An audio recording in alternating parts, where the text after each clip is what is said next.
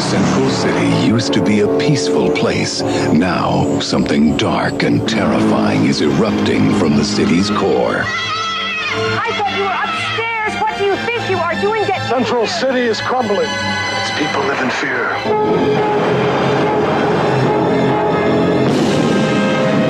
They will watch as we destroy their hero cops one by one. Julio, cross-reference against a sample from that gun shop they hit on Tuesday. Barry Allen is a scientist, not a hero.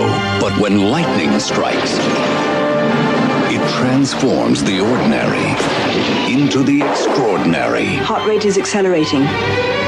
Muscle tissue expanding. You're holding at 200 miles per hour. 300. 347 miles an hour. That was before the equipment crashed. What's happening to me? While the city goes crazy, so does Barry's metabolism. I can't believe it was over so quickly. After all that anticipation, why bother? 20 for a fight that's over in two rounds. The question is, which will blow up first? No more games. I want you to build a hood. Cover my face so no one will know who I am. You know that insignia they all wear on their backs? Well, I've got one of my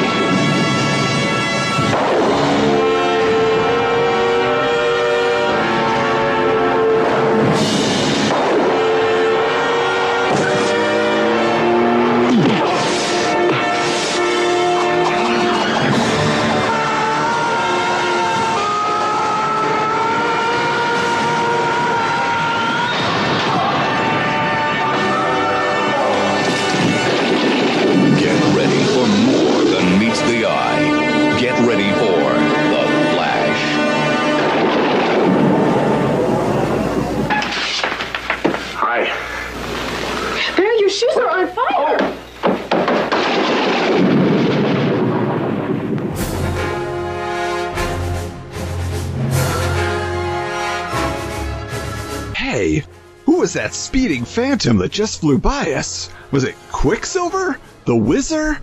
Sonic the Hedgehog? No, it was Central City's own Scarlet Speedster, the Flash. And tonight we are gathering around the TV set to watch his adventures on the small screen. But there's nothing small about this show. And to take you through the mad dash of heroism, it's your old pals from Wizards, the podcast guide to comics, where we relive the world of 90s comic books through the pages of Wizard magazine. I'm Adam. And jumping out of the Speed Force, I'm Michael. Yes, and following in the footsteps of Superman, Batman, Wonder Woman, the Incredible Hulk, even Spider Man to a lesser extent. In 1990, The Flash got his own live action television series in prime time. Some of you may remember it, some of you may not. But either way, we're ready to get you up to speed, so to speak. But before we talk about the show itself, how about a little history on The Flash in his original home, comic books? All right, so let's dive right into it. So his first appearance was in 1940, created by Gardner Fox, who presented readers with a hero named Jay Garrick that inhaled water or like hard water vapor, right? Weird. Science! The, fo- the 40s. The, the 40s. Oh. yeah. um, which gained super speed and then started wearing a mercury helmet and with lightning bolts on his chest to fight crime. The character was published for 11 years in his own solo adventures and also as a founding member of one of my favorite teams, the Justice Society of America.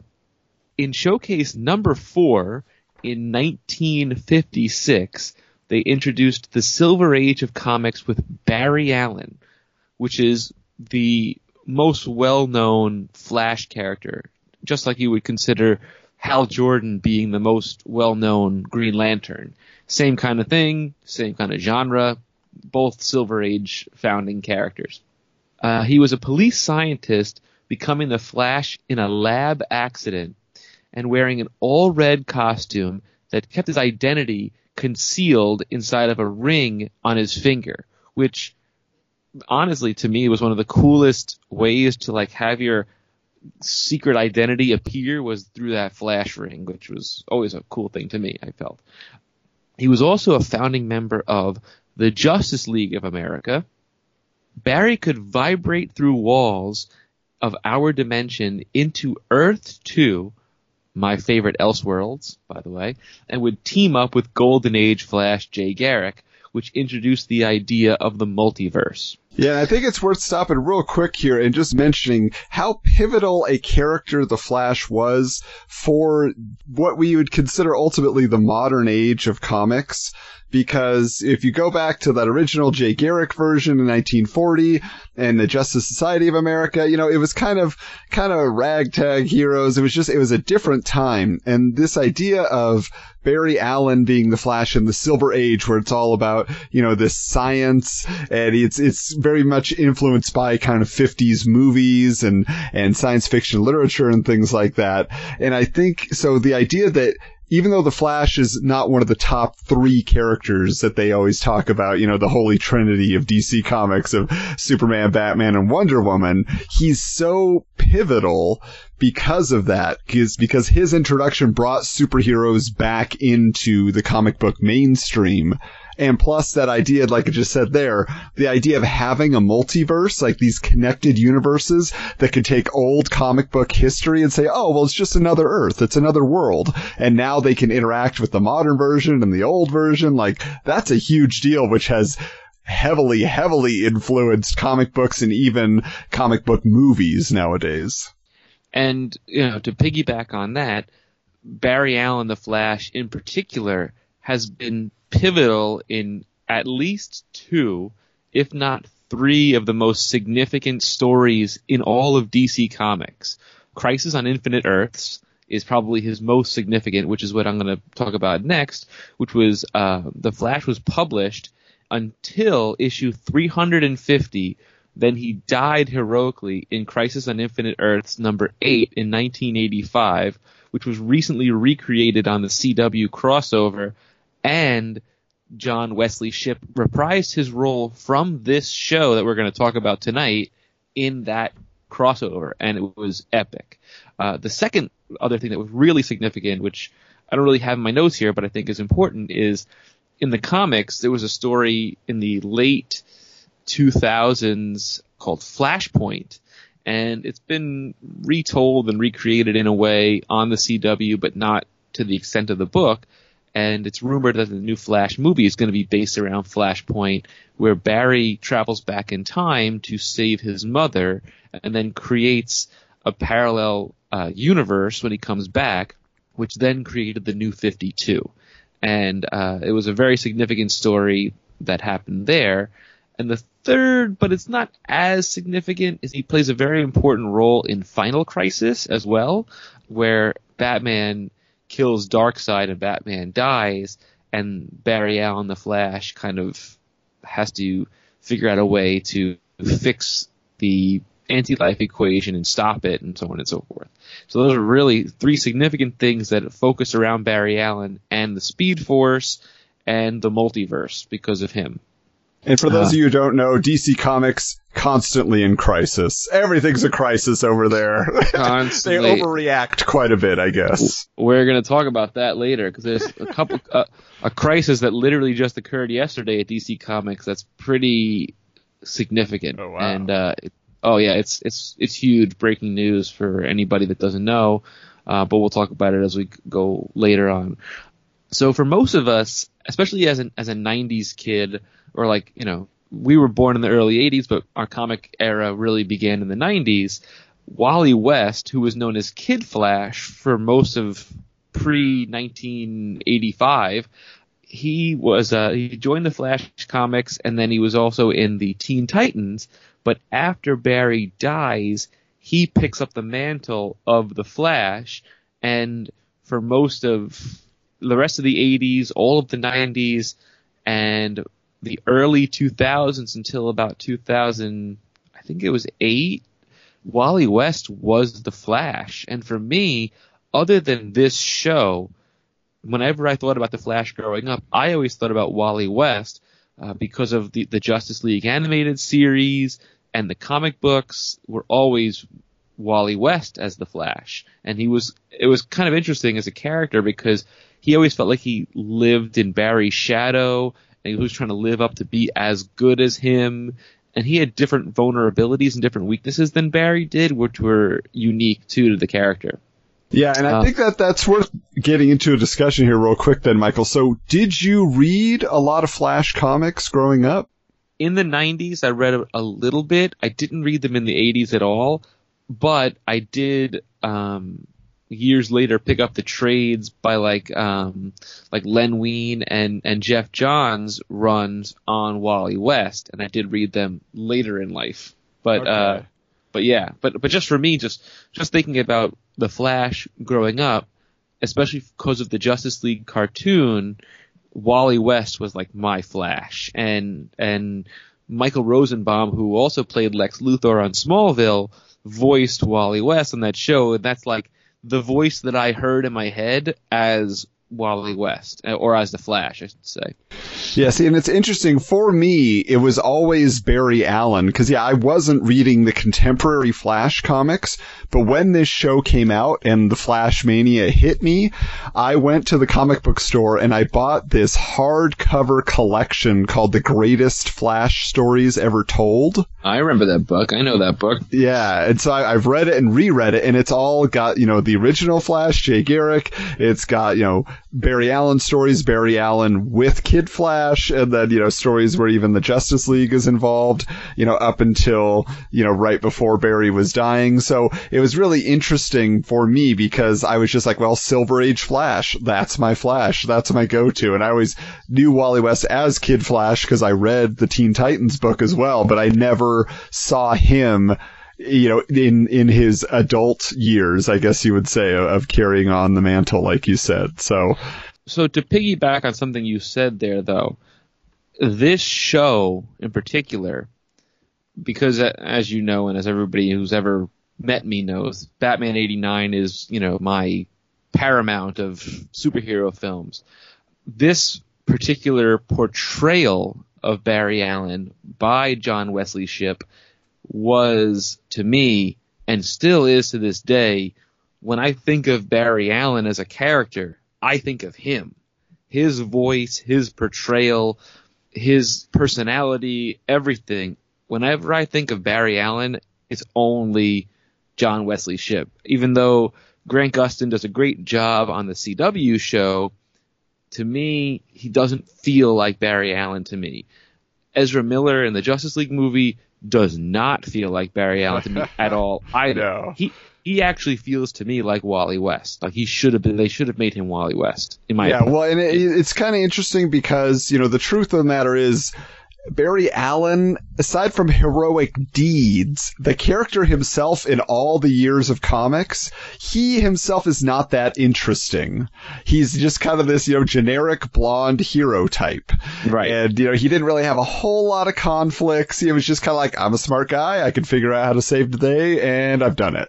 You know, Yeah. and even when they tried to add all the drama and stuff, it made his universe so convoluted Oh, with all this so- like, you know, like future time travelers and him being accused of murdering his wife and all this weird stuff. And that, I mean, like the series ended very confusingly and people Yeah. weren't buying it because basically they had chased him off with weird continuity, you know?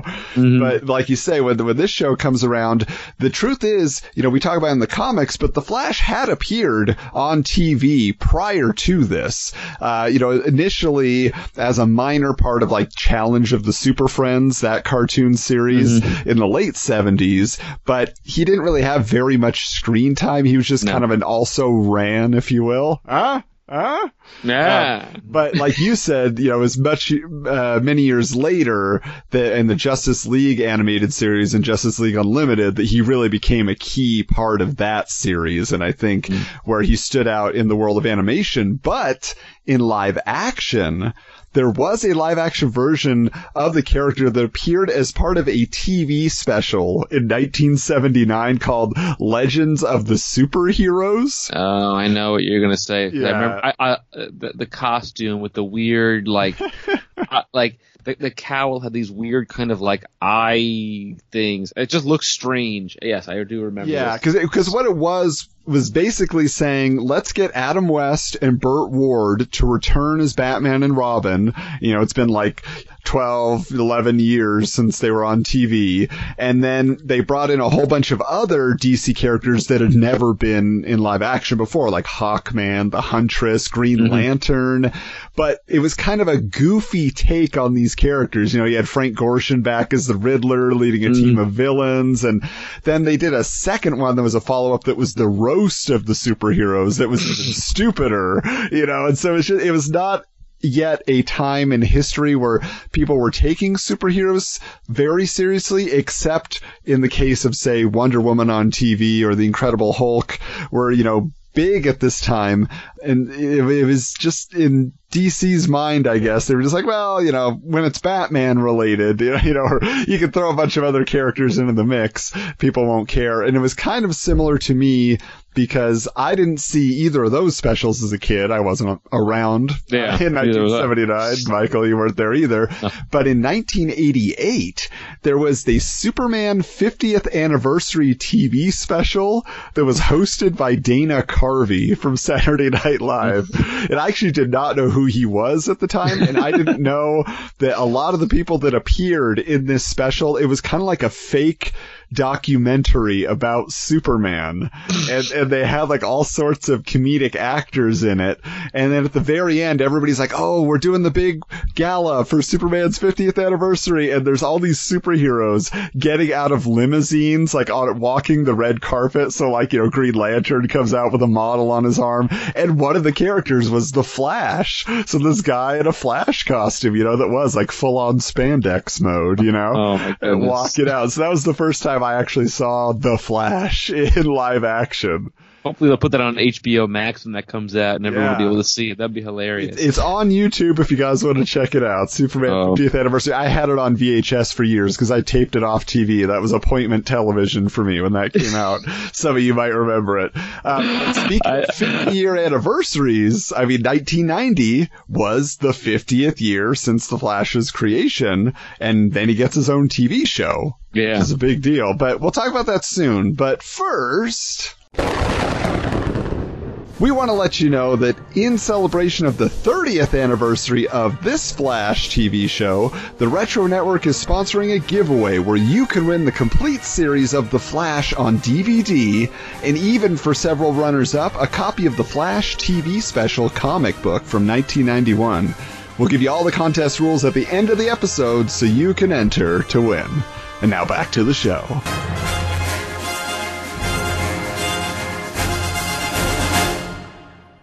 So the funny thing about the Flash, um, there's one little tidbit about his history. One more little thing is so Barry Allen was dead after Crisis on Infinite Earths for a long time, longer than most comic book characters stay dead. From 85 till I think about I think it was 2008 when they did Flash Rebirth and brought him back officially. Because I have the run, I even have the poster from Comic Con that year, and uh, it's a pretty cool poster. I have it in my basement somewhere. And, and I mean, it was a big deal. It was the same thing. Like for many years, there were two characters they said you would never bring back. That was Peter Parker's Uncle Ben and Bucky from Captain America. And they broke the rule on one of those. Yeah. Bucky came back as the Winter Soldier, and everybody's seen that movie now. But that was like a major taboo. Like they're bringing Bucky back, and luckily they did it right. And then Yeah. they were bringing Barry Allen back. That was another one. Like, oh, he died so heroically. Let's not tarnish that legacy. So, what Right. did you think about the rebirth? So I like Rebirth a lot. Uh, I I love Geoff Johns, and I I love what he did with like Green Lantern Rebirth with Hal Jordan when he came back. But it was one of those things where it was like he died so heroically, and being a DC Comics fan, it was almost like one of those things where it's like, oh, we don't bring back Bruce Wayne's parents. We don't bring back Barry Allen. Like we don't need to. He he died in such an epic way that saved and rewrote the entire universe. Do we need to? And then when they bring him back, what happens is in the book, it basically negates all the rest of the Flash characters. Uh, like Jay Garrick becomes an ancillary character. Wally West changes his costume and then kind of just fades away. And, and ever since then, Wally West has been kind of all over the place in comics. Sometimes he's gone, sometimes he's not gone. Uh, there's a story that happened this past year, which we'll talk about later, and a couple different things. And Bart Allen, who after Infinite Crisis, Bart Allen is like the grandson of Barry Allen and Iris West, and he was the Flash for a while. And then he kind of goes away too. Uh, and then they bring him back younger again. It's a it's a mess. Yeah, and in the '90s, he was known as Impulse. For was those of you who might have yeah. been reading or, or at least checking in on comics back then. Yeah, he was impulse. He was a good guy. Sometimes he was a bad guy. Sometimes it was convoluted, as always with comics. But overall, as a story, it's a good story, and it's definitely interesting. It's it's worth the read if you're interested in the Flash. But it does change the way a lot of the other Flashes were seen and used. There's another Flash character who, well, not she's a speedster character. Uh, was Liberty Bell, who was also a Justice Society character, and she had a really significant role in Justice Society. But once Barry came back, she was gone too, and she was one of the few female speed characters that I really thought was a great character and really well used because she used math and science to get her to tap into the Speed Force, and then she just vanished out of thin air, and they never explained where she went to, and that kind of bothered me. I'm like, you have all these cool characters, like Batman has a array of sidekicks and so on and so forth. Why can't Barry Allen have multiple people that help him, you know, are speed related? And that kind of was weird. Yeah. So, now back in 1990, though, this world was not so convoluted. It was No. very cut and dry. There was Barry, there was Wally West currently, and the creators of the show kind of meshed the two. And they, they took the two worlds of Barry Allen and Wally West and created their hybrid for this Barry Allen. When this series premiered in September 1990 as part of the fall CBS lineup on Thursday nights at 8 p.m., it was actually pit against The Simpsons and The Cosby Show. So that's how much confidence that CBS had. Um, and they actually, they put a lot of money into this. I mean, there was a lot of promotion for the show with ads in comic books and TV Guide. There was even a cash giveaway contest that was promoted with a full body cardboard cutout at 7-Eleven of this Flash.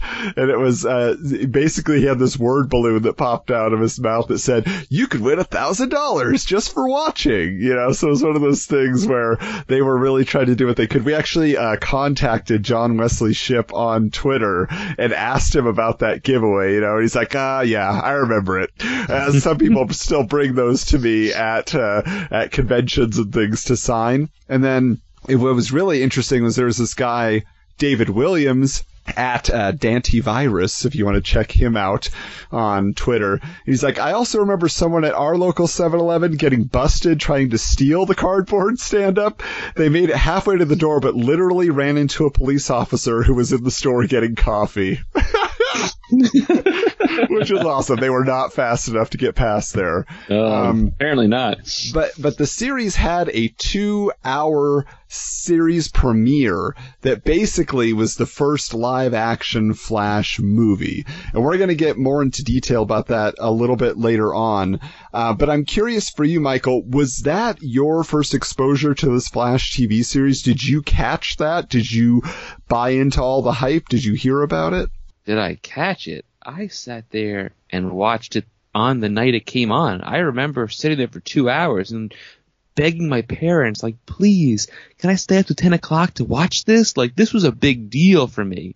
And then, you know, now rewatching it again, I'm like, this should have been released in theaters. It was, it's a movie. It's a legit movie. Yeah, it's interesting. I, I definitely was there as well. Again, appointment television for me. You see that coming in, you're like, oh, okay, yeah, I'm, I'll be there. Um, what's interesting though is TV Guide. This is how they were promoting it in their fall preview special. They said, Domino's Pizza ought to love this series. The Flash is the ultimate speed freak, a comic book superhero who can run fast enough to cause a sonic boom, but moving at that speed takes a lot of energy, so the Flash has been known to gobble down four pizzas at one sitting.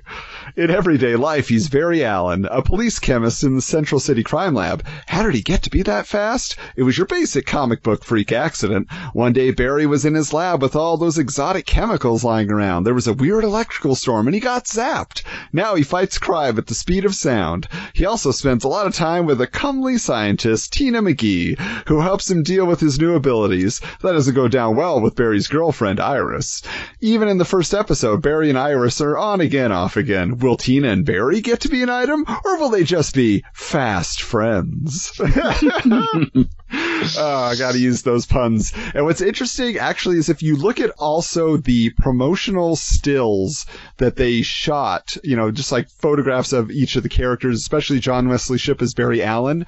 If anybody has also seen older publicity shots for the Incredible Hulk series, very, very similar. Oh, they copycatted that for sure. Yeah. 100%. He, I mean, he's in a lab coat. There's a lot of him being like superimposed with different images of himself, then becoming the Flash, just like they used to do with Bill Bixby becoming the Lou Ferrigno Hulk. Like, yeah, so they definitely were using that as a template.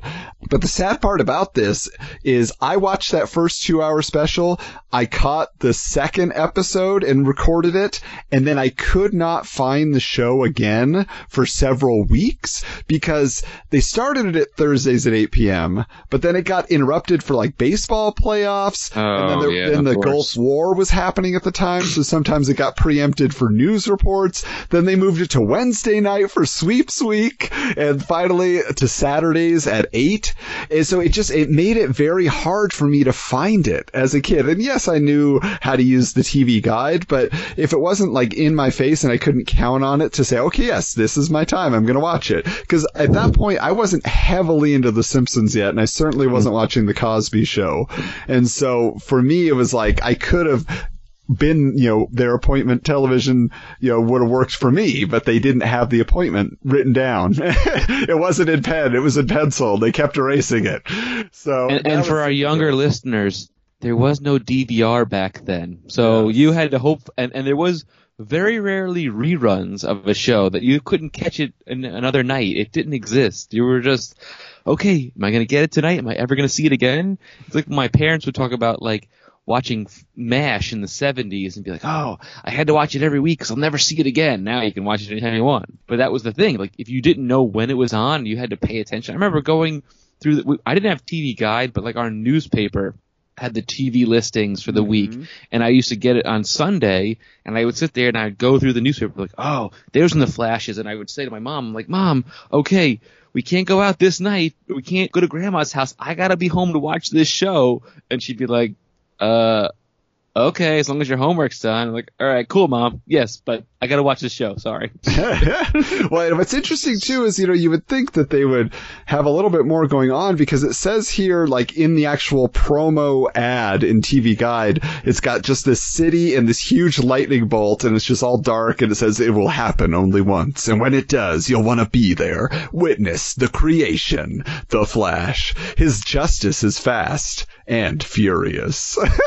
but then it's like, and good luck if you want to catch him ever after this, you know? Yeah, Um, and actually, I see right now, actually, part of the promotion at the very bottom, it says as well, watch, match, and win in the CBS Kmart Get Ready giveaway tonight. So I don't know if that played into the Flash uh, giveaway or if that came later. But what's interesting about this series as well is the behind the scenes. Just how did you get a Flash TV series on the air at this time, and especially one of this quality. Um, you know, and I found a lot of information. I've gotten issues of Starlog and Comic Scene magazine. Probably the most in depth was the Flash TV special comic book because in the back of it, it has an extensive write up of a set visit by the people from DC Comics. They sent a folks from their office and they just have this detailed diary of like all these shooting schedules and editing and all these different moments that they got to witness of the show's creation, which was really cool. But the show was developed by two guys named Danny Bilson and Paul DeMeo. Do those names ring a bell for you, Michael? Didn't they do the Rocketeer? They did. They are actually the writers of The Rocketeer, which came out a year later. But also a part of that is that they had actually in addition to writing the film, they were the ones who basically prepped the whole concept of the movie with another producer to get it to Disney, to get Disney interested to produce the film and all those things. In fact, the creator of The Rocketeer, Dave Stevens, he's the one who did the character redesign on the Flash suit for this series. He did a good job. So, Yeah. and uh, we'll get into a little bit of more detail about how that was created. But uh, really, Michael, what would you say was the main catalyst for why a network would say, yeah, superheroes seem like good business right now? Batman 89 uh, in you know in particular like because this show came out in 1990 and Batman was everything in 1989 it was very unique and I, I, I might be get jumping ahead but you know for a lot of you guys that don't know this Danny Elfman who did the music for Batman 89 also did the music for this show at least for the pilot and a lot of the other theme songs for different characters. So they're like, whoa, we got Danny Elfman to do Batman. We got to ride this wave. Everybody loves that theme song. He's got to do the Flash theme song, and it was it, it worked for a lot of people. They were like, oh my goodness, he, did Batman. How could he's doing a TV show now? This is fantastic. Yeah, and I've been humming it all week. I mean, that, that's a great theme. It's very catchy. It is very reminiscent of Batman without being 100%, you know, right on top of it. But yeah, so comic books were hot properties. And in fact, you know, Danny Bilson and Paul DeMeo had originally pitched a series that was very comic booky. It involved the daughter of Green Arrow teaming up with a different version of the Flash, who wasn't Barry Allen or Wally West or anything. And they also had another character in the mix called Block from DC Comics. And, but it was just, it was too deep into comics lore for the network to greenlight. They're like, there's too much going on in this show. So it was recommended that they just focus on one hero. And they decided to use the Flash because they were fans. They had been reading comic books. And in fact, they had developed other TV shows. Like there was one called The Human Target, which was based on a short-lived DC Comics series and uh, an even shorter-lived television series that resulted actually Yeah. starred Rick Springfield in the It- lead role. Well, they they also remade that Human Target in the early 2000s, and also it only lasted about 10 episodes and got tanked. But it was a cool show, the pilot anyway. So yes, Yeah. they've tried to reboot that show a few times. So, but they got the green light, so they're developing this Flash TV series. But the thing was, the network wanted almost no comic book elements. And, you know, they suggested a costume that was just going to be a gray tracksuit, and they're like, and he could put some like light up soles in his shoes, maybe. Like, they're like, uh, that's not what we're doing here. It's got to be the Flash. Uh, and so they got to work on an actual costume, which was designed by a guy named Bob Short, who he was the one who handled kind of the special effects and costumes and everything for Beetlejuice. So there's another Tim Burton connection there. Um, so- Interesting. yeah. So he was very involved, obviously, in in sculpting and creating this idea. He actually um, stated that he had a an interesting method because he's like, you know, basically you have a character who looks like he's naked but just spray painted red. If you look at the comics, you Oh, yeah. And so what he said was, uh, we covered John, actor John Wesley Shipp, with a bit of spandex, explained Short. Then we sculpted foam rubber muscles and applied them over the suit on John's real muscles. We then applied a flexible sealer of electrostatic nylon and sprayed that over the foam rubber and spandex, creating a surface coating that seals the entire outside of the costume and when filmed creates the impression of an odd surface texture that makes it hard to figure out what the suit is made of. Uh, Short claims he also modified the costume's belt and boots and did a subtle redesign on the cowl line to give the Flash more of a scowl. So that was definitely something where they, I just thought it was interesting. They, they hired an actor who was, you know, buff enough essentially, who already had the physique that they could just sculpt the costume literally based on his own, you know, physiology. I thought that was kind of awesome. That is kind of awesome. And uh, personally, to this date, it's probably the most comic book accurate costume I've ever seen, bar none. I mean, like it, it was. It was like it was ripped out of the pages. Other than him not having yellow boots, which I'm fine with. Yeah. The uh, yellow boots would not translate to television, but the suit, the symbol, the belt, everything. It was like it was pulled from the pages of the comic, and I was that's what really captivated me. Like, wow, they really figured this out. And um, so I don't know if you know this, but there's a, when they did Crisis on Infinite Earths on CW, they obviously didn't have the original costume from 30 years ago. But there's a guy on Instagram who, if anybody wants to check him out, he's pretty amazing. He does a lot of cosplay for people, and he creates cowls and costumes. His name is uh, his Instagram is like ReezeFX, R E E V Z F X, and he makes costumes for everything. And he got hired. This is just a guy that does this out of his garage. Got hired by the CW and DC Comics to redo at least the cowl and part of the suit to match exactly to the 90s uh, Wow. costume. And he, he he couldn't talk about it till the show premiered, and he aired the costume head, the the cowl, and everything, and how he did it himself. Unbelievable work! Like you couldn't tell that it was not the same people that did it. It was so good. Yeah, that's really cool. Yeah, that's a good bit of trivia there. Um, and actually, uh, what's interesting too, just regarding the suit, is that Bilson and DeMeo, they said they did consider having Barry's costume come out of a ring, like it did back in the day. It used to be this thing, you know, as his ring when it had contact with air, once you opened it up, then the suit would expand. That was like the science behind it. But they just said that was a little too far outside the grounded reality they were trying to create, and they opted to have him carry the suit in a briefcase, but also that went away pretty quickly. I think that was in the pilot, and then you don't really see that briefcase because he can just run wherever his costume is. He'll run and put it on real quick, and he'll run back. You know, he doesn't. have Yeah, Superman go in a phone booth. This Yeah. guy. Yeah. He says that as a- that's- Um, But actually, they they just brought the ring into the CW show for uh, Grant Gustin. Obviously, now they use CGI, and he he points the ring, and the costume shoots out, and he like runs into it or like phases through it into it. Oh, but yes, yeah. they, they finally added it and figured it out, and and uh, he got it in the comic, well, in the in the car in the show on the CW from his future daughter who brought the ring to him, which is kind of interesting. It was kind of Yeah, that's awesome. Um, now, the other part of it is obviously they did say, you know, the network wanted us to not have super villains initially.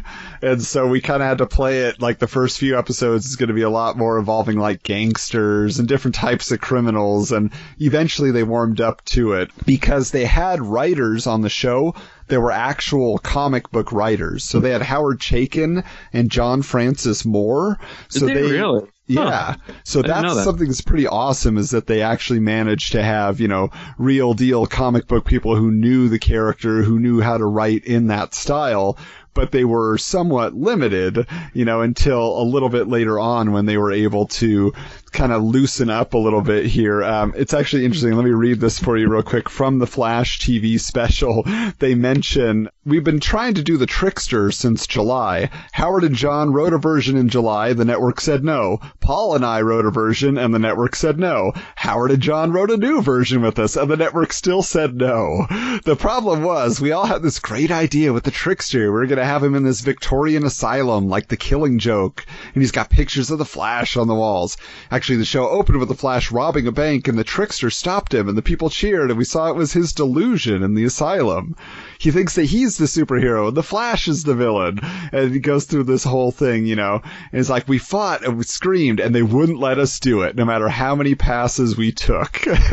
in June or hmm. July, the network started by saying no supervillains, be realistic. Then in September, the week after the pilot was on, they said we have to have some supervillains. we already had 12 stories in development that were these more traditional things. So anyway, I just thought that was interesting as they basically saw, yeah, I guess if this is a superhero, you gotta have a superhero fighting supervillains. Somebody who's up to their level, you know, of, of ability. Yeah, but I just, yeah, it's interesting how that works with the network saying, eh, do we want this? Do we not want it? And then the last thing here, I think also because if you think about how's the Flash going to look when he's running, were they just going to speed up the camera? And you're like, no, hopefully not. You know, and, and they, although they do that a little bit on the show, um, not that much. Not. yeah. I mean, it's it's usually point of view, like especially when he's running through the streets. It's all it's all POV of him running through the streets like you're seeing it through his eyes, which is kind of cool. Yeah, that's definitely how they, they do the POV to start, and then when they start showing the full body, uh, they mention here getting the Flash to move at light speed and yet be true to the way such motion is depicted in the comics was a task that sent visual effects director David Stipes back to the source for research. In the comics, when the Flash is moving, you have this long streak and a smear, and you get to see key positions of the Flash in the middle of the streak. Those are the elements that we were imitating on this show. This speedy look is being accomplished by shooting the Flash against a black screen. The camera is undercranked so that he appears to be moving at super speed.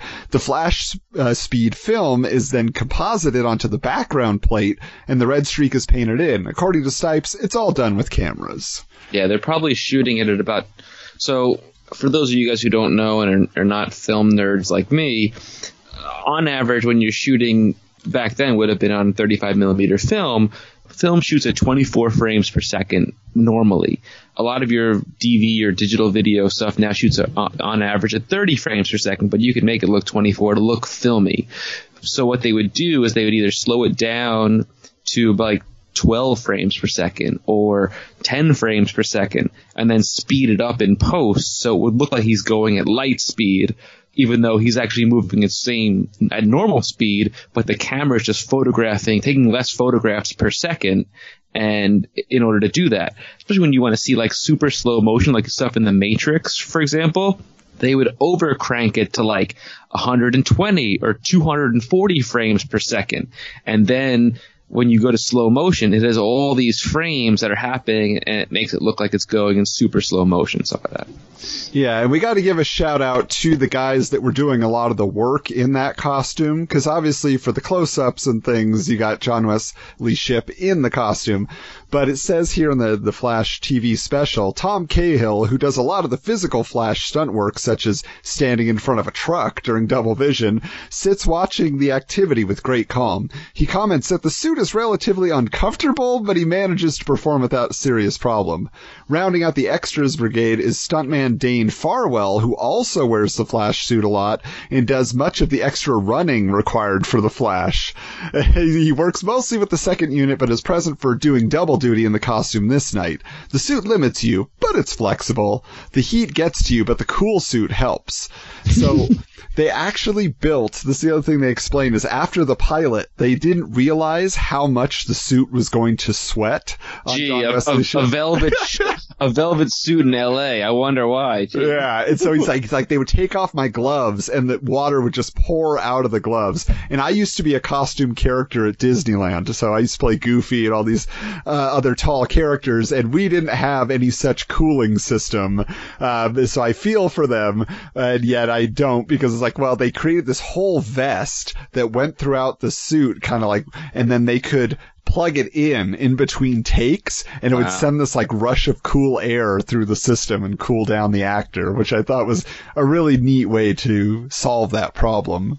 That's cool. Did you do the Disney internship when you were in college? I didn't. No, it wasn't an internship. I my best friend was working there at the time, and so I decided, "What? You got a job working at Disney? When's the audition? I'm in." And if you want to hear the whole story, you can go and look for the Two Goofs podcast. It's on Apple Podcasts and Podbean and everywhere else. And just, I'll be listening. Find it. Yeah, a whole twelve episode series on that. But here's my other question for you, Michael. So the other part of this, we talked about they were promoting in ads and on TV and all that stuff, but did you see any of the official television show merchandise back in the day, or did you own any of it? The action figure I owned. I owned two of them actually. I had two of them. yeah, so that was the uh, the Toy Biz DC superheroes, the Flash action figure. That didn't you crank the back and he kind yes. of vibrated? Oh yeah, I had. I remember he cranked the back. It was awesome. I was like, oh my goodness, this is so cool. yes, I totally yeah. had two of them, hundred percent. yeah. Now officially, that was not a Flash TV series piece of merchandise, but in Australia, they reproduced that figure and put it on a card backing. They used promotional art for the show. So that's the only official Flash TV show action figure from 1990, the Australian version. That's hilarious. That's pretty funny. Yeah. I, I'm going through all the stills of stuff that you sent me. I think I had the pajamas. I might have had. Really? I think I had. I, I, I definitely had the Superman ones, and I think I had the, I didn't have the Batman ones. Funny enough, I didn't have the Ninja Turtle ones that are in this picture that I'm looking at.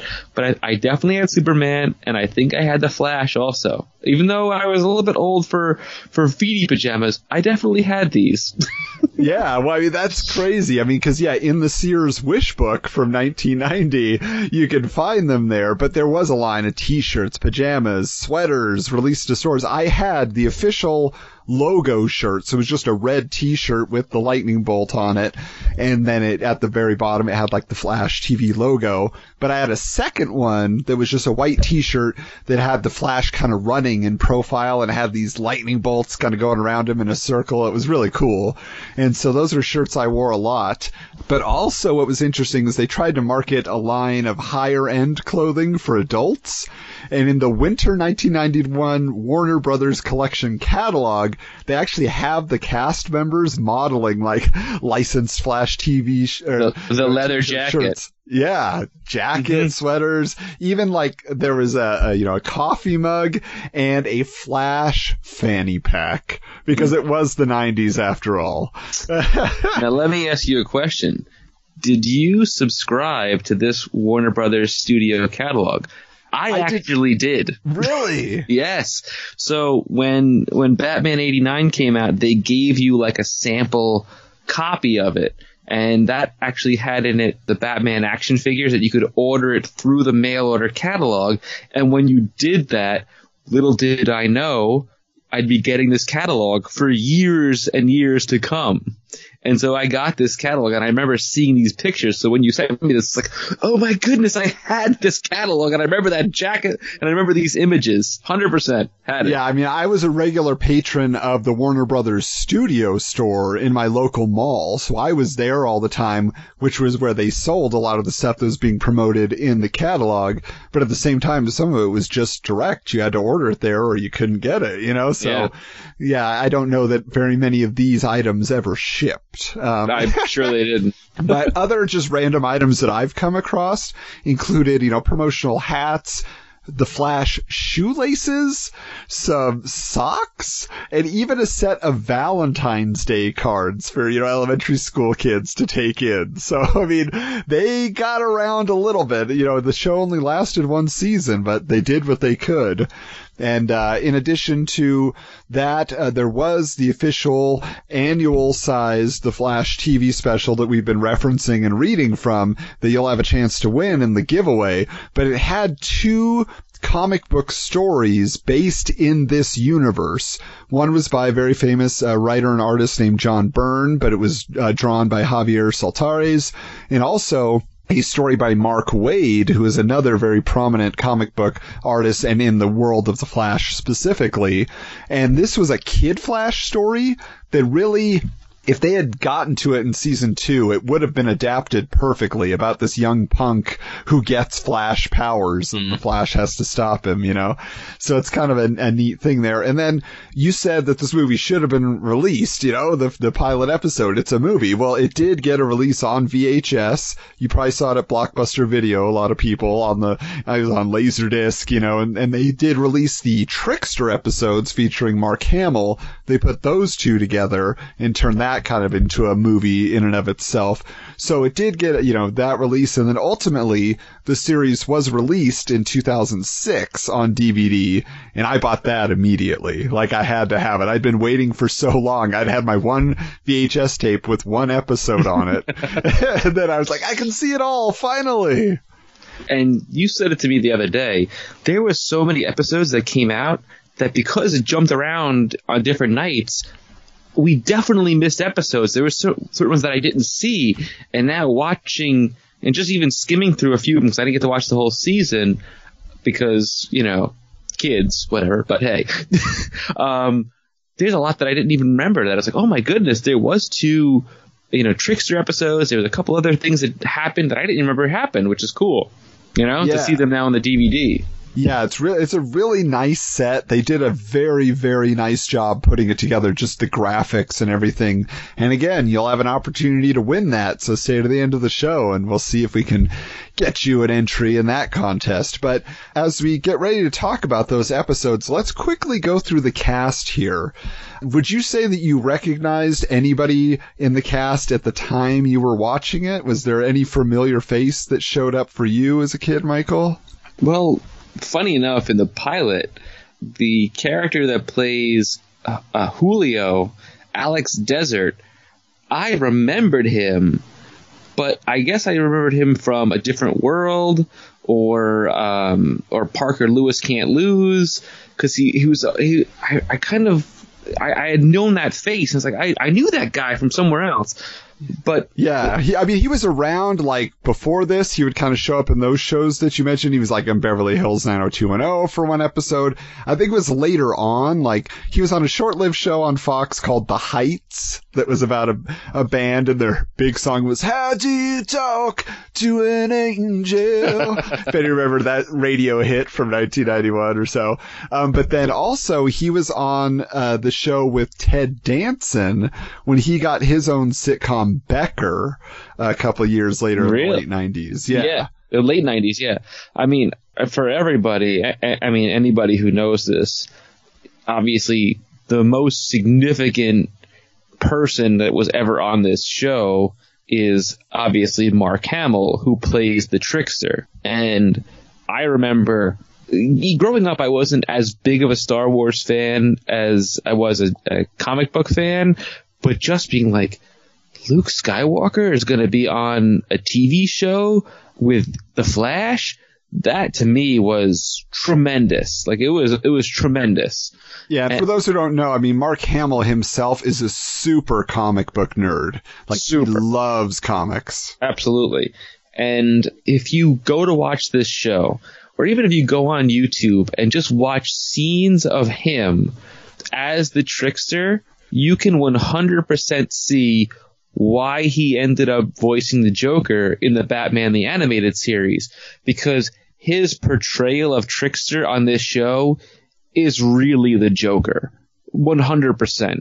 The voice, the mannerisms, just the things they have Trickster do in the show are much more Joker-esque than they were really Trickster, which is kind of, in the comics, he's kind of a goofball and, and of Flash's rogues gallery, he's kind of a, you know, I'd call him like the D-list guy. Right. But in this show, his presence and his persona and just the way he uses his voice and, and characterization, it, it bleeds Joker in it. Like it's just 100%.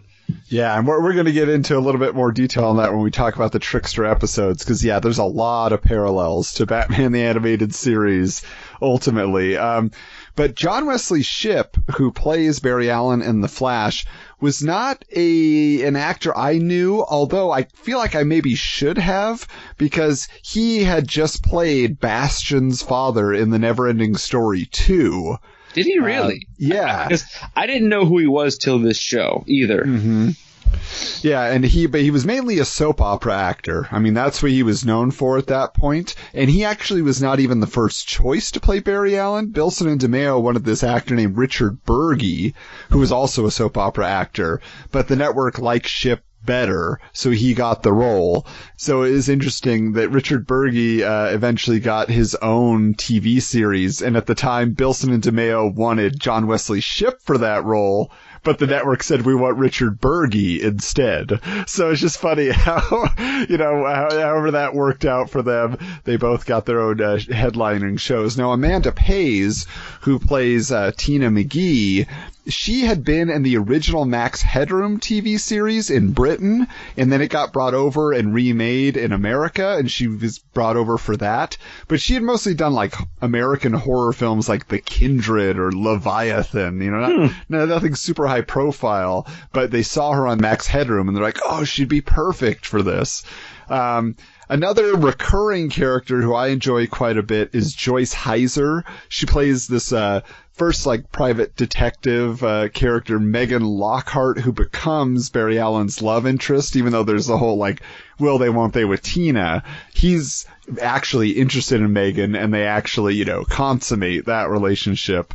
Uh, she's only in two episodes, but she was on this show, uh, in this 80s, like cross-dressing teen flick called Just One of the Guys. Uh, people might have seen that in the video store back in the day, but she's one of those characters coming back that I was always super excited because she and John Wesley Shipp had awesome chemistry. Like they were just so good on screen together. And then one other recurring character who's just kind of fun that they sprinkle in is played by Dick Miller named Fosnight. And he's kind of just this guy who's got the word on the street. You know, he's this old criminal who's always up to no good. But Dick Miller, if you don't know that name, you know his face. You've seen him in everything. I mean, he was this actor who just uh, was constantly cast until his death. I mean, and most I, I, guess if I was going to point to, you know, the Retro Network listeners, you probably know him from Gremlins as Mr. Futterman, the neighbor, you know. So he, but he's he's a great, great actor. Oh yeah, um, he was he was a definitely a, a, huge character actor who always appeared all over the place, and you if you see him, you know him absolutely. Yeah. And then the awesome thing that we've been talking about is that ultimately, even though this show only lasted for one season, these actors have been brought back for the current Flash TV series that the CW's had for years and years, which I love.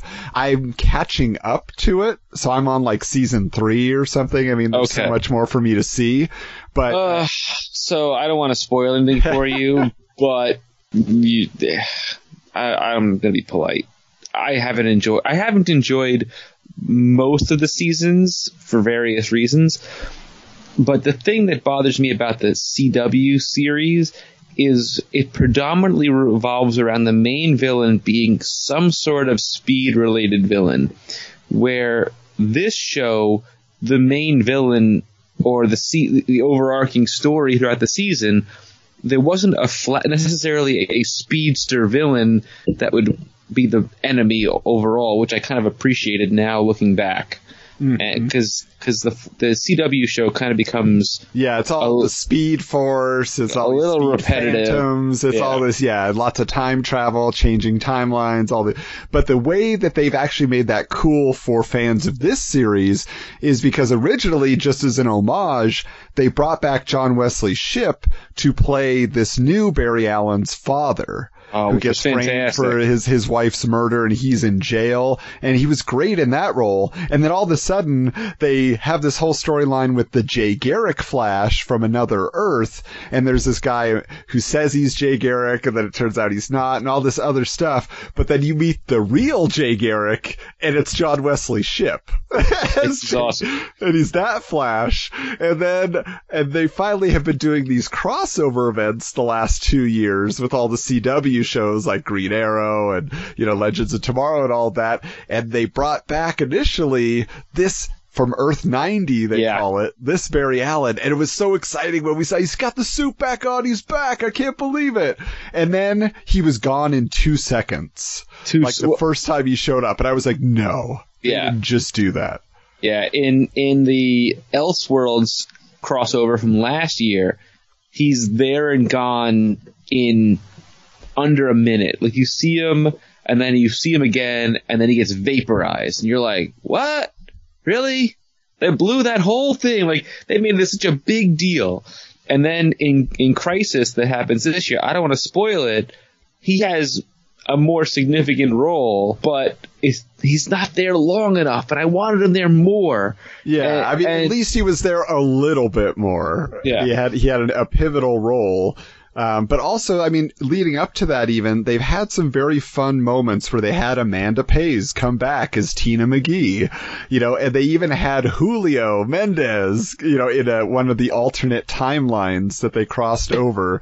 There was, you know, like a, a Sergeant Mendez or something, you know, and so they had Alex Desert come back and play that role. So right. they've, they've sprinkled stuff in here and there, and I've loved that about the series in those early seasons. At least it meant a lot to me. I was like, oh, so great. No, me too. No, I appreciate that because it it does show a nice homage to this show, which was, I mean, at least for us, and I've actually spoken to a lot of people that are our age.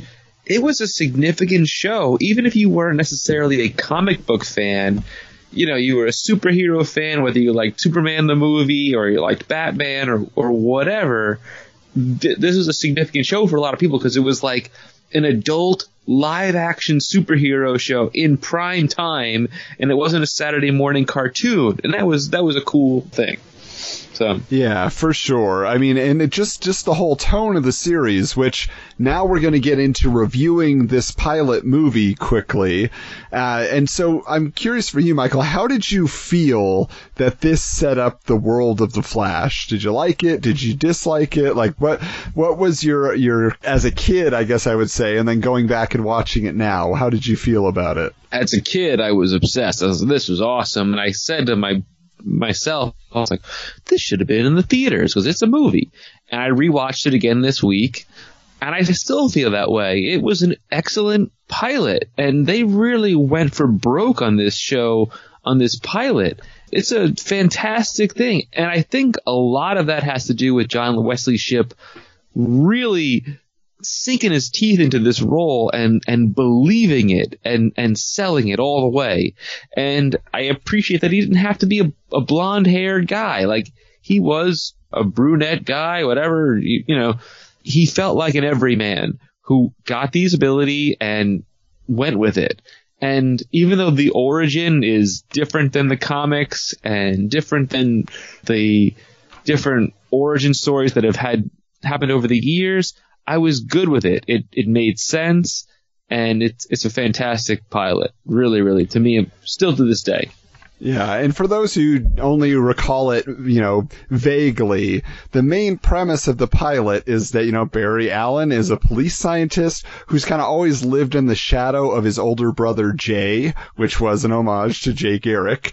Um, and basically, his dad was a beat cop, and now Jay is a beat cop, but Barry's in the lab, and they just always look down on him. And so he's kind of got this complex, and what happens is there's this ex cop who has gone crazy and started this gang of bikers that go around wreaking havoc in the city. They have these like glowing green bombs, which are really cool. They are cool.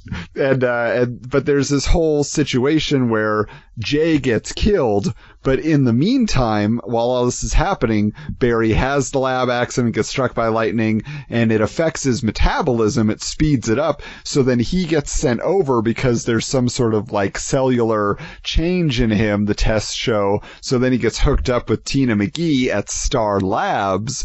And then she says, well, let me study you. And then as she's doing the test, they figure out like, you can go 347 miles an hour. You know, she's like, that's not even your top speed and all this stuff. And so they figure out like what I enjoyed about it is they explain the functionality of the costume, right? Like we see Barry when he first realizes he has super speed, like it tears up his clothes, like just Yes. running at that speed. And so she gives him a costume that can withstand his body moving at that velocity, keep him from shredding his clothes all the time. And she Um, makes a funny joke. She says, "You could either wear this or you could run around naked," and it just it's still funny to this day. Now, here's a very significant thing that I have to point out, and it's bothered me to no end about the Justice League movie, which. Uh, if you're reading anything in the news, is going to be basically wiped out of existence in the continuity of the movies. But the Barry Allen of the Justice League movie, he doesn't have gloves. He has fingerless gloves of some sort. But Barry Allen, the forensic scientist on this show, specifically asks her, when you make me gloves, I need gloves so that I don't leave fingerprints. And that is really significant because he's a forensic scientist. He dusts for fingerprints. Why would he want to leave his prints anywhere? And that bothered me so badly about the Justice League movie that this guy, who's Barry Allen, you have to assume he's a forensic scientist because that's what he is in the comics, doesn't have fingerless gloves. Why would he want his fingerprints anywhere? And that drove me crazy. So Yeah, I mean, it's very much they tried to take it and say, okay, realistically, as realistically as we can at least, how do you make this character fit in a world with some logic? And that he is an, you know, an intelligent individual who figures out how it's all going to work. And So, you know, throughout the course of the pilot, that's what it is. It's kind of like step by step, right? He's just, he's figuring out, okay, I have the powers. Now how do I control it? How does it affect me? And he keeps having these kind of blackouts where, you know, it's, he's kind of out of energy. So he has to eat a whole bunch of food, right? So that's kind of one of the jokes that is he's eating a whole bunch of food constantly, but that's realistic, right? If he's burning up all those calories, he's got to restore them somehow. And they And explain it in the show. They talk about like, oh, you're you're exerting so much energy that you need to replenish it. And they, they I loved that about this show. They really thought about it, and and that was that was significant because it made it real. You know. Yeah, and then I mean ultimately, you know, it's uh it's pretty cool when they do show all the different effects of him running when he's fighting the biker gang, you know, and he like running alongside one of the motorcycles, just sticks a piece of wood in it, then it makes it flip over, you know, whatever he's gonna he like disassembles a guy's bike, you know, at super speed, you know, all of that. And ultimately he has a big battle uh with Pike at the end.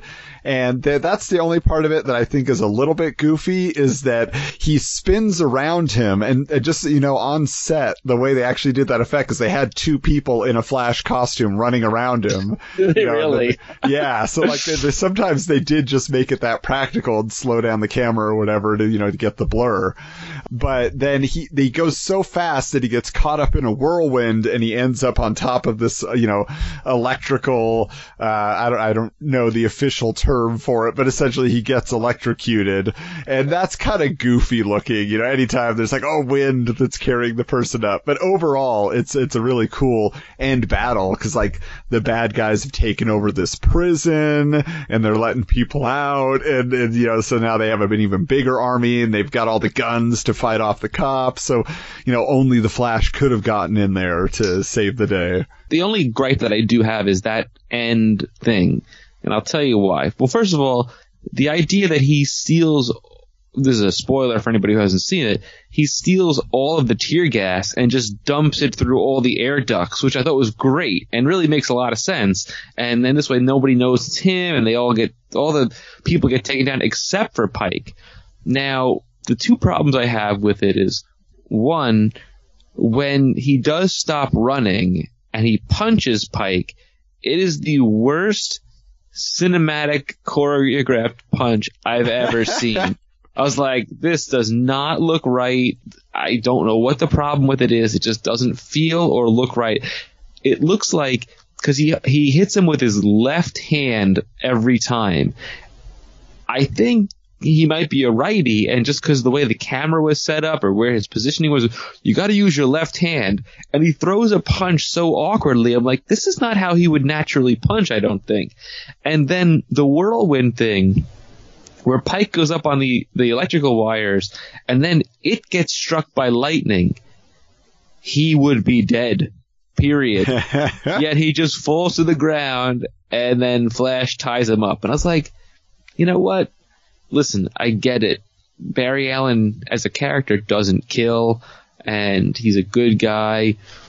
But this guy killed his brother. If he let him get electrocuted, I don't think it would have been that big of a taboo or a bad thing to kill this guy that way. But it's TV, it's the 90s, it is what it is. So Yeah, and I think ultimately what this movie does is that it, it does establish this world in just such a a dark, grim although there is humor amongst the characters, but it's a very stylized world where, you know, you feel the atmosphere. You know, it is, you know, dark. Most of the action is taking place at night. The Flash is always lit in a very dramatic way. You know, even like there's an awesome just pan up from his feet up to his face, you know, and they use it in the opening credits of the series, but he's just like, just a little bit of like heaving, you know, you could just see him like, he's, he's got this anger burning inside him. And they purposely said like this character is going to be intense. You know, he's going to be a little bit gritty. He's not going to be, you know, Batman 66 for sure. Like we're trying to take this in a new direction. We got closer to that with the Tim Burton's Batman and we're just kind of taking it to the next step. except so- for one scene. Which one is that? So there was a scene where he has to go to Iris's gallery opening, right? And he's late. and so he runs, and it's daylight, and you can tell that he's running through the streets of Los Angeles, and he go, and then he ends up at a beach, and he's in the water, and his clothes are all torn up, and he goes, "Where am I?" And he sees it's like Central Beach or Crystal Beach or something that it's called. I, I didn't read the sign very well. Like, oh, was I, I just ran 30 miles. And like then he un- he's underneath like a, a a lifeguard stand. That's the only part that I felt like it was it was clearly shot for the pilot, but it's it doesn't fit with the rest of the world. Was that one sequence? That's true, yeah, because it literally is taking him off a soundstage, right? It, Yeah. because they they did they filmed it all in a backlot and on stages. Like it, they didn't do a whole lot of you know actual shooting out on location uh, for this series, which allowed them to control the whole universe. I mean, they even had a series of artists that did murals that are up all over the place. That like at all the major like civic events and things that he attends. Like there's always these very stylized murals that kind of tied everything together. So let's get into the series then after this, because like we said, two hour pilot, and then they really start introducing what this is going to be on a week to week basis. And I do feel that although there was a little bit of humor in this movie, I feel like they inject quite a bit more as the series goes on. Again, not the superhero side of it is never made fun of. It's just amongst the characters, there's a lot of humor. And I have to say, two of my favorites that just are in every episode and they always are just a breath of fresh air are officers Murphy and Bellows. Those guys are fantastic. They're hilarious. I love them. They are hilarious. They're they're just they always have some new scheme they're coming up with. Like Murphy is the cop who thinks he's smarter than everybody else. He's always trying to like figure out. He's like, yeah, I'll write a book about my adventures. Yeah, people want to know Murphy's Law. That's what he calls it. You know, just like stuff like that. And then Bellows is this kind of like nice guy, but a little bit more kind of. I mean, he's at least portrayed as kind of an idiot in some level, and he's the one who believes in the Flash. He's seen the Flash. You know, he is he thinks that Murphy might be the Flash. You know, it's like, "Ah, don't worry, Murph, your secret's safe with me. You know, Murphy's like, what are you doing? Come on. You know, and they're just back and forth, back and forth all the time. And I just, I love them whenever they come on screen. They never disappoint. Well written, well performed. They are, yeah, they are fun characters. They're definitely enjoyable, and they're very. I also, I really like Julio too as a character. I think he's a good foil's not the right word, but he's like a good sidekick kind of a character. And I, I always hoped that he would have gotten speed powers at some point, and I don't know, it would have been cool. But well, yeah, I mean, he, his main function always seems to be to try to get Barry to socialize and to hook up with girls, and that's what he's always talking to him about. He's like, "Ah, "Look, I know this girl. You're gonna have a great time," you know. And so there's always jokes about that going back and forth. Like, yeah, the last girl that you hooked me up with, blah blah blah, you know. But also, um, I think one thing that we should mention in addition to that, because like you said, there's kind of Julio is a welcome, laid back character in this universe. Um, John Wesley Shipp at times, I think plays it a little too intense or he's, he just too quick to anger, but they don't ever call attention to it like that that's a character flaw or anything else. But there's a lot of times in a lot of episodes where he just flips out. He's like, what's this newspaper report about the Flash? All that I do for this city, you know, and he just gets really mad all of a sudden. You're like, whoa, whoa, whoa, you know, like, so I, I think like his, in his intense moments sometimes seem out of place. I don't think they were necessarily written that way. I think he's taking it to another level. So that's my only, you know, as a, as a former actor myself back I, in the I wonder if Uh, that stems from his soap opera days, like Exactly. you know, because they go from mellow to intense in the blink of an eye, and I feel like that probably stemmed from it. That being said, I do think that he plays the Flash role extremely well. Oh, yes, yeah. he's a little bit darker than Barry Allen is in the comics, but I'm okay with that. I also think that was by design for the show because that was just what it was. Oh, we gotta somehow emulate Batman. Like you gotta figure out how we can make it more like Batman, and that was the thing that that everybody wanted to achieve back then. But Yeah, it- but yes, there are there are moments where he, also. Yeah. as Barry and and the Flash. Like it's a subtle difference, but he does, you know, have a more likable nature when he's Barry versus when he's the Flash, and he does kind of play it just straight laced, like I'm being serious now, Yeah. you know. You know what's funny though? I noticed in the pilot when I watched it, like once he has his speed, and yet he's in the lab and he's doing you know forensic analysis, and he's like sitting there waiting for the computer to analyze stuff because the 90s the computers were super slow, and he's just like sitting there, he's like. And you can see it on his face, like he's almost like, all right, getting impatient that the computer's going so slow for him. And Yeah. that, that that stuff made me laugh. I was like, okay, I can see that. That makes sense. Yeah, definitely. He's he's getting a little frustrated there. Um, so I think we should talk about some of our favorite episodes. And I know you said you didn't get to watch the whole series, uh, but talk to me a little bit. Are there any particular episodes that you did get to watch in this go around that stood out to you? unfortunately, I only watched bits and pieces. And there was two that I really liked. One was the episode 13, Tina is that you? Where like, where like her, her personality splits and there's one that's a villain and one that's her normal self or like super nice. That one I really enjoyed. And I'm drawing a blank on what it's called. But there was another episode where there was like, a different Flash character, but he, it was John playing a Flash character, but he was a villain and it was a blue costume. Yeah, it's called Twin Streaks. That's what it's called. yeah, That's there's like it. this scientist who is actually able to clone the Flash. Yes. and he's called Pollux. That's right. yeah. is, yes. But he has a blue Flash costume. Like that, that Yeah. was crazy. They created a whole new costume in blue. Just for one kinda like- episode. yeah, but he, and he's like this innocent, you know, that's just like yeah, because he was just created, right? He was just born. Yeah. and they're kind of training him and, and saying like, oh, you have to do this for us. You have to have this power. But he kind of gets out of the lab, and then he doesn't know that he's causing problems. You know, yeah, that's a really interesting one. One that really stood out to me is the episode called Child's Play because there's a couple things in this that are cool. Number one, like I said, uh, John Wesley's Shipp was the dad in the Neverending Story 2, and the star of the Neverending Story 2 was Jonathan Brandis.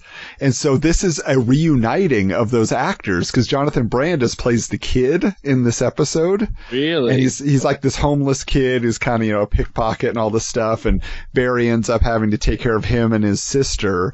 And so it was just very cool to see them together because you could tell they already had their established chemistry. And so they, they have some fun scenes. But in that episode also, Barry mentions the Arkham expose, which tells us, oh, okay, Arkham Asylum exists in this universe. Hmm.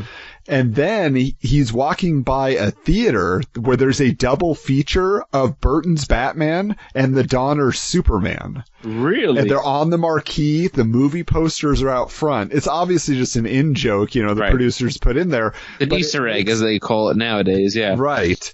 And so the question I have though is, does that mean that are Batman and Superman real in this universe and they make movies about them? Or are they fictional characters in this universe? You know, so it's like, makes you wonder about that whole multiverse angle. That's a good they question. trying to say. That's a really Yeah. good. que- I wonder because like th- there's you know up until Justice League the movie and, and the the new DCEU, there was always like these fan made posters where it would be like. John's Flash, and then Keaton's Batman, and Yeah. Christopher Reeve. Well, Superman. even mashups on like YouTube where people would do like a trailer Oh, for a. Justice League movie and use all that footage, right? Absolutely. It is interesting because you could make an argument that this Flash series, the way the city is of Central City, is the same style as Gotham City in Batman 89. Oh yeah. Without a doubt.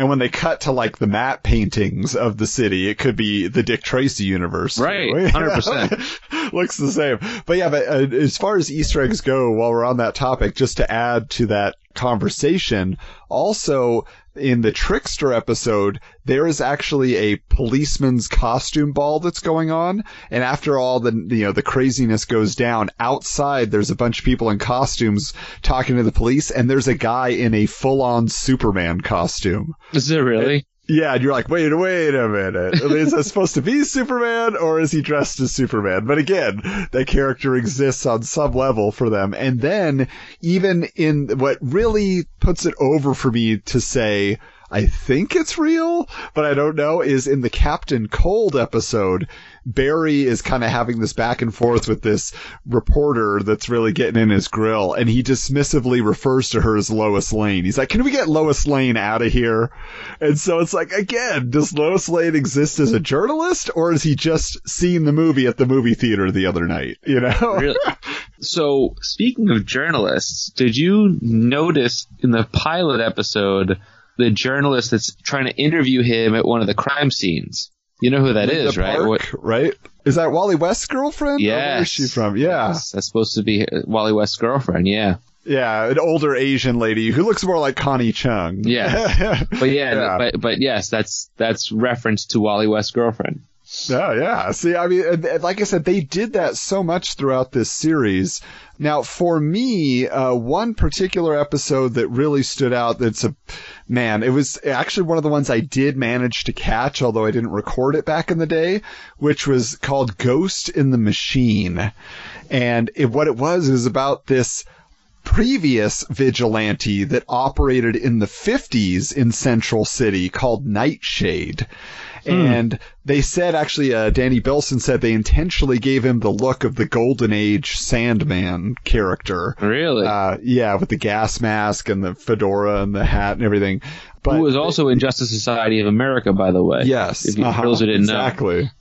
And so, but so the the history of a vigilante that was coming out of retirement is how that episode is set up. Because basically, there's this character called the Ghost who learned how to control television signals and radio waves, and Nightshade was like you know his arch nemesis. And then in their last encounter, the Ghost puts himself in cryogenic sleep and then he wakes up in 1990 and now he's back at it except that the nightshade is an old man now Right. and he's become a doctor in town and he's very respected and all this stuff dr powell and so now he's got to come out of retirement to fight the ghost but it gets mixed up with the flash and so they team up and it's all very very cool but what it reminds me of is a very similar character from Batman the I knew you were going to say that. Yeah, I the knew Gray Ghost. The Gray Ghost, hundred percent.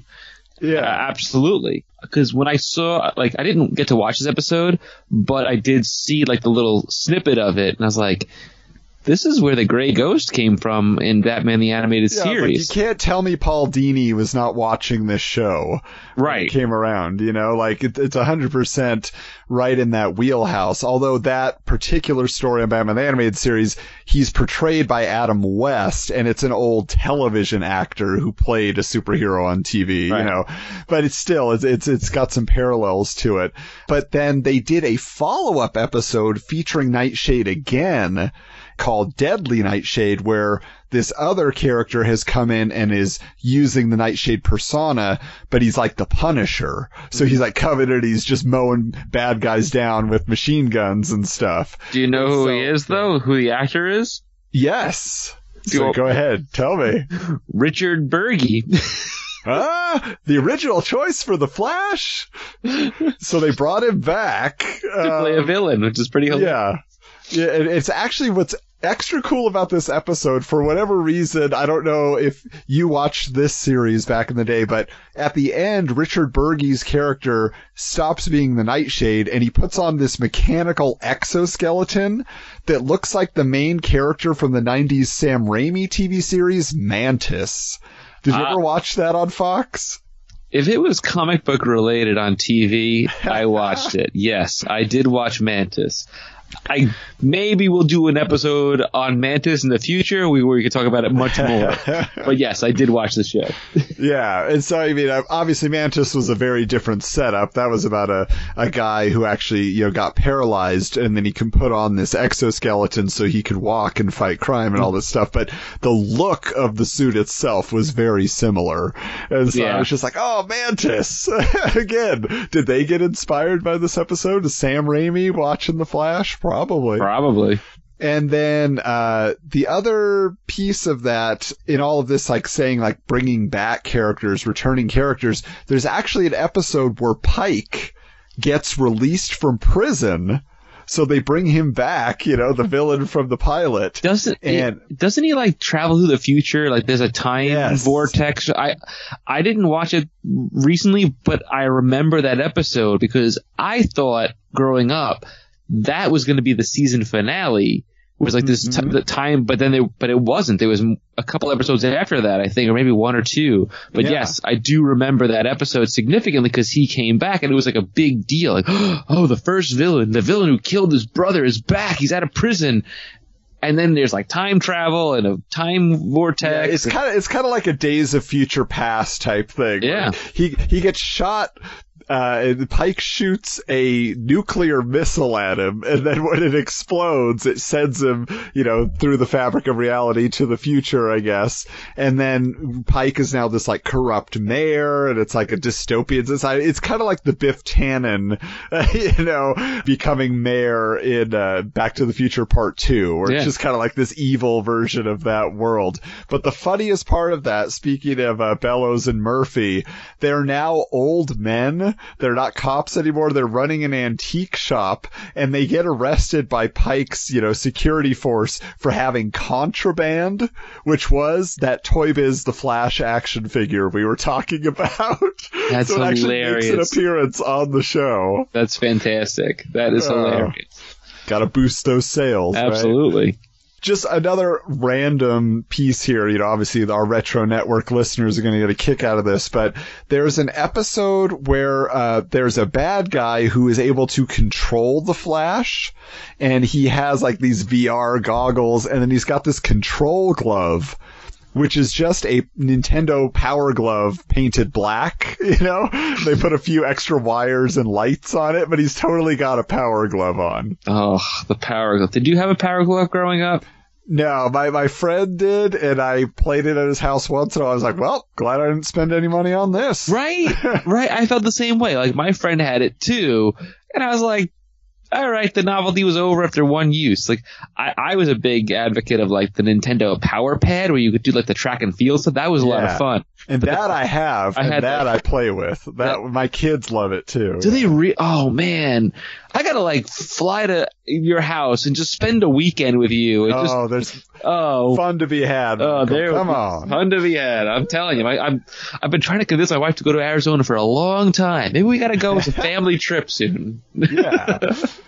But um, speaking of fun, I think we got to close out just discussing these episodes featuring the trickster. yeah, because these were by far like the highest profile, like you said, getting Mark Hamill in there, even though his career was not on fire in the 80s and 90s, really. You know, late 80s, 90s, he wasn't doing a whole lot. But bringing him in here, he was perfect. And like you said, I mean, it, the trickster is 100% a prototype for the way he played the Joker, even so much as to say that in the episode, which is the final episode of the series, The Trial of the Trickster, the Trickster, he has this imaginary sidekick that he calls Prank. And he's like, oh, in his mind, he's got this female sidekick who's like his love interest and helps him in all his things. But, you know, he never really had that. And so Yeah. it's really strange. So his first appearance, he takes the Megan Lockhart character, becomes obsessed with her, and he says, oh, you know, he kidnaps her, puts her in this spandex outfit, and he calls her Prank. Mm-hmm. And then when he comes back in the trial of the trickster, he now has this admirer who's obsessed with him, and she becomes Prank to like help him break out of prison and all this other stuff. And then he goes on this whole uh, adventure, which is really fun because he is getting the Flash to become his goofy sidekick. He has these boots that he puts on the Flash that he can control his mind. And so the Flash is like, oh yeah, boss. you know, and he's like, just makes a lot of goofy jokes and they're like best buddies. And the prank character is feeling left out now. She's like, hey, I let you out. I'm your sidekick, not the Flash. And so the relationship that the Joker and Harley Quinn have is 100% the same as what the Trickster and Prank had because he doesn't treat her well. He's always like talking down to her, but she's still totally devoted to him. Mm-hmm. And, you know, she's got even kind of the same, like, accent and attitude. Um, so I just, I, I, again, I, I'm not saying that Paul Dini stole Harley Quinn from this because he says, you know, I was friends with Arlene Sorkin. I saw her in a dream sequence on a soap opera dressed as a jester. That inspired me to create Harley Quinn.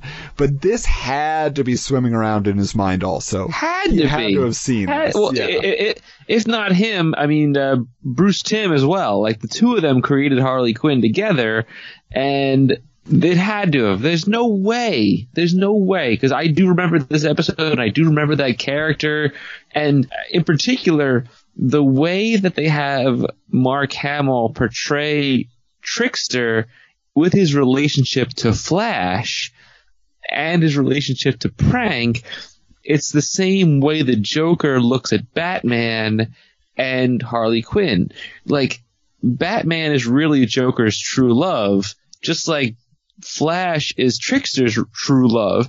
And then there's this other person who they have a relationship together, but she's really obsessed with the Joker or, or, or Trickster. It's the same dynamic in both cases, which I found very interesting. Yeah, and I mean, if you're gonna have a final episode, I mean, the trial of the trickster is the way to go out because they had huge stunts, lots of explosions, lots of like comedy and fun, and Mark Hamill is so over the top, and it's just it's it's the way you would say, you know, yes, this is very comic booky, but I think they finally had hit like their perfect balance. They're like, this is it. This is what the show would have been going forward.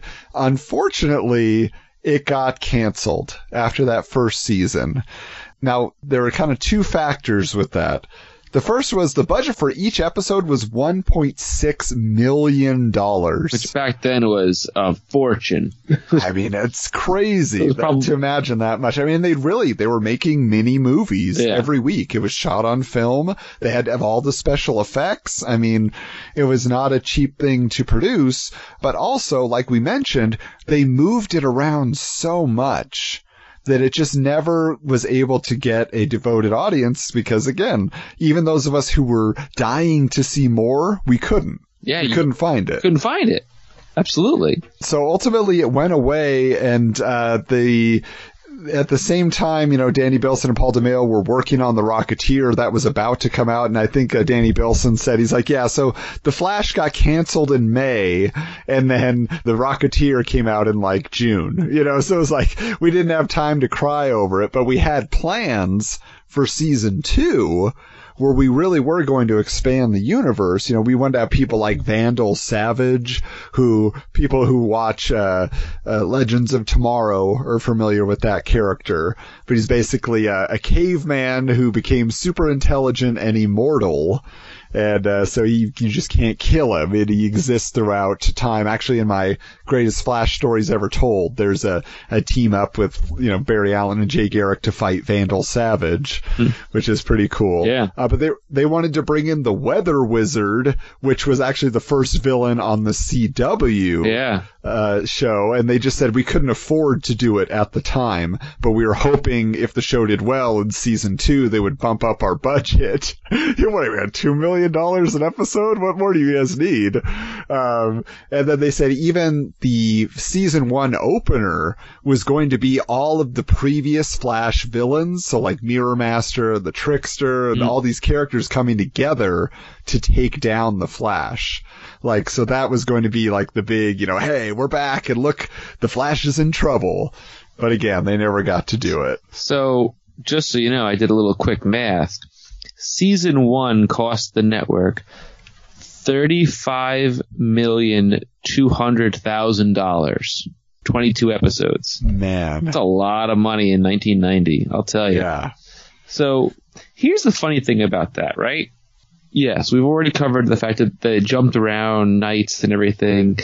This show got a full season order of 22 episodes, which a full season order for most shows is 22 to 24 episodes, give or take. And to get it canceled, it seems odd. Like nowadays, if that were to happen, some other network, whether it's Netflix or wherever, might have tried to pick it up like they did with like Designated Survivor and Lucifer and those other shows and see if they can give it new life. But looking at, I didn't know how much it cost per episode till just now.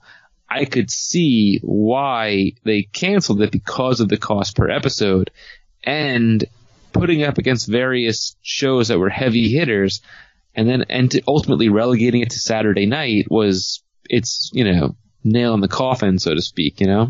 Yeah, for sure. And I think unfortunately it was just you know, uh, a series of unfortunate events, if you will, that kind of led to all that. So I, I, I think the good news is though, it made an impact. I mean, people knew about it. I think people that got to see it were impressed by it. I don't, this is not one of those like superhero TV shows that everybody mocks and looks back at It's like, oh, do you remember when they did this show? Like, it's not that. It's like, wow, there was this show in 1990. It only lasted one season, but it was pretty good. I think is, is the general legacy of The Flash. Absolutely, because, you know, the only other superhero related live action show that I could think of in the 90s was Lois and Clark, The Real Adventures of Superman. And that show, in comparison to this show, other than when Smallville happens, you know, years later, this holds itself in a higher regard, at least in my mind, as a legit show. Like this was for the first time on a network television to try to take a superhero character seriously, and that was a big deal. Yeah, for sure. And I, I think it's it's one of those shows that would we have wanted to see more? Probably. I mean, do, if it had come back for season two, is there anything you would have wanted them to do, or something you would have changed that you think would have made it even more enjoyable for you? Is there, is there anything that comes to mind that says, yeah, if this had happened, I, I think maybe either it would have caught on with other people or I would have just been extra excited? So, you know, this is looking through 2020 eyes as opposed to nine or 10 year old me back then. I would have loved to see Reverse Flash show up. I would have liked to see Jay Garrick appear and be his brother, but from a different Earth, and and and introduce the multiverse, which would be really kind of cool on television. Because still to this day, people who are outside of comics have no idea what the multiverse is, and they hear that term and it sounds like cuckoo bananas. But but uh, I think that would be really interesting if they could have done that and brought those two characters in because that would spark the ability to, to introduce other superheroes, similar to what Smallville does years later with introducing the Justice Society and stuff like that. But I think that would have been really significant to show Jay Garrick because maybe they could have said, hey, your Barry Allen's pretty intense and your Flash is pretty serious. Maybe we could bring in Jay and kind of mellow you out and help the character evolve more into becoming the Barry Allen of the comics and be more chill and less serious all the time. Yeah, I mean, definitely. I, I think they could have uh, worked some of those elements in because I mean John Wesley Shipp is very likable, but yeah, like I said, just those those moments where he's kind of quick to anger or whatever else, maybe tone those down a little bit. I think for me, uh, the multiverse idea is very cool as well. Uh, I mean, you definitely could say something like, you know, what if they had gotten Lynda Carter to reprise her role as Wonder Woman and brought her on for one episode? You know, th- things of that nature. Even like, you know, it didn't have to be super goofy. I mean maybe Adam West, you know, comes back, maybe not as Batman, but you know, just like he did the Gray Ghost on Batman the Animated Series, you can kind of get those those actors. Bill Bixby was doing whole TV movies at the time, so maybe again he's he's Marvel. He's not coming in as Bruce Banner, but people know him as you know, oh, he was on CBS and had this popular superhero show, so let's get him to play a scientist that helps Barry for one episode. Just anything like that, I think would have been fun just casting choices But as far as like the series as a whole, where they could take it, for me, I guess I would like to have seen, um, the continuing continuity. So yeah, more Nightshade episodes if you could yeah, get more, you know, the trickster, like you said, uh, coming back and being a supervillain. But I feel like if they had been able to do a little bit more with things like, you know, uh, time travel as well would have been a lot of fun. Uh, even, uh, you know, because they've done a lot of these awesome things with the CW series, but at the same time, like you said, it's gotten super convoluted, and I feel like maybe for this it could be more just one-off episodes, but they were a lot of fun, and you're kind of like, oh, that was a cool idea, and uh, and ultimately, I think you know Tina has to get uh, speed powers for one episode. Oh yeah, absolutely. yeah, that that's bound to happen. You know, I, I also I was bummed that their relationship didn't really become something toward the end of the season more than it should have been, the more than just like a will they, won't they. I was also very glad that Iris West wasn't the main love interest because for Barry Allen, he's such a smart guy.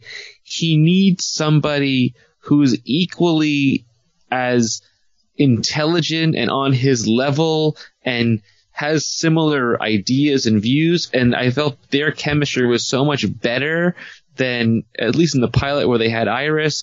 Their chemistry wasn't the best, and also since you're only early on in the Flash TV show for CW, I think it was the first season, maybe it was the second season, where there was a detective named uh, I think it was Patty or something like that, who plays Barry's girlfriend for several episodes and I felt their chemistry was so strong. I was really bummed when they wrote her off of the show because she had such a better chemistry with him than any other uh, female leads in the show to this point. Yeah, and I, I, think you know you you definitely want to play with that as much as you can. Although I, I, in one of the articles they actually did mention they're like, look, it has to be a will they won't they with Tina and Barry. We can't uh, really have them come together because that always kills the tension on a show, like moonlighting or whatever else. Right. So it's just not we weren't going to go that direction. But yeah, I think if you could have given Barry, whether it was Megan or whoever it was going to be, like a more consistent love interest for a while, that could have made for a very interesting show. And actually, I feel like they probably would have done that, and then Megan would have gotten killed off, you know, yeah. in this really dramatic season ender. Now is Barry gonna go off the deep end? He's out for vengeance. They gotta bring him back, you know, whatever it's gonna be.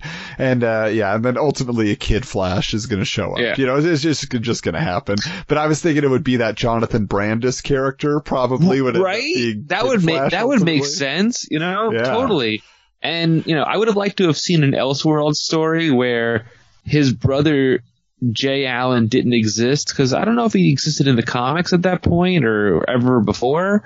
I, I only know Barry Allen as being an only child from all I can think of, and him seeing his mother get killed and and the father going to jail and like seeing an Elseworld story or like a you know a, a alternate reality multiverse type of story where that was the story of his origin and the difference between the two. It would have been interesting because how would he react? Because, you know, when, when his brother dies, he's a grown up and he straight up rages out to go after Pike. But in the comics and in the Flash TV show of today, his mother dies when he's a child in front of him, kind of like Bruce Wayne, Batman, and his parents. And it's years and years later before he becomes the Flash. So his personality and the way he's dealt with the pain of that is different than an instant pain, you know?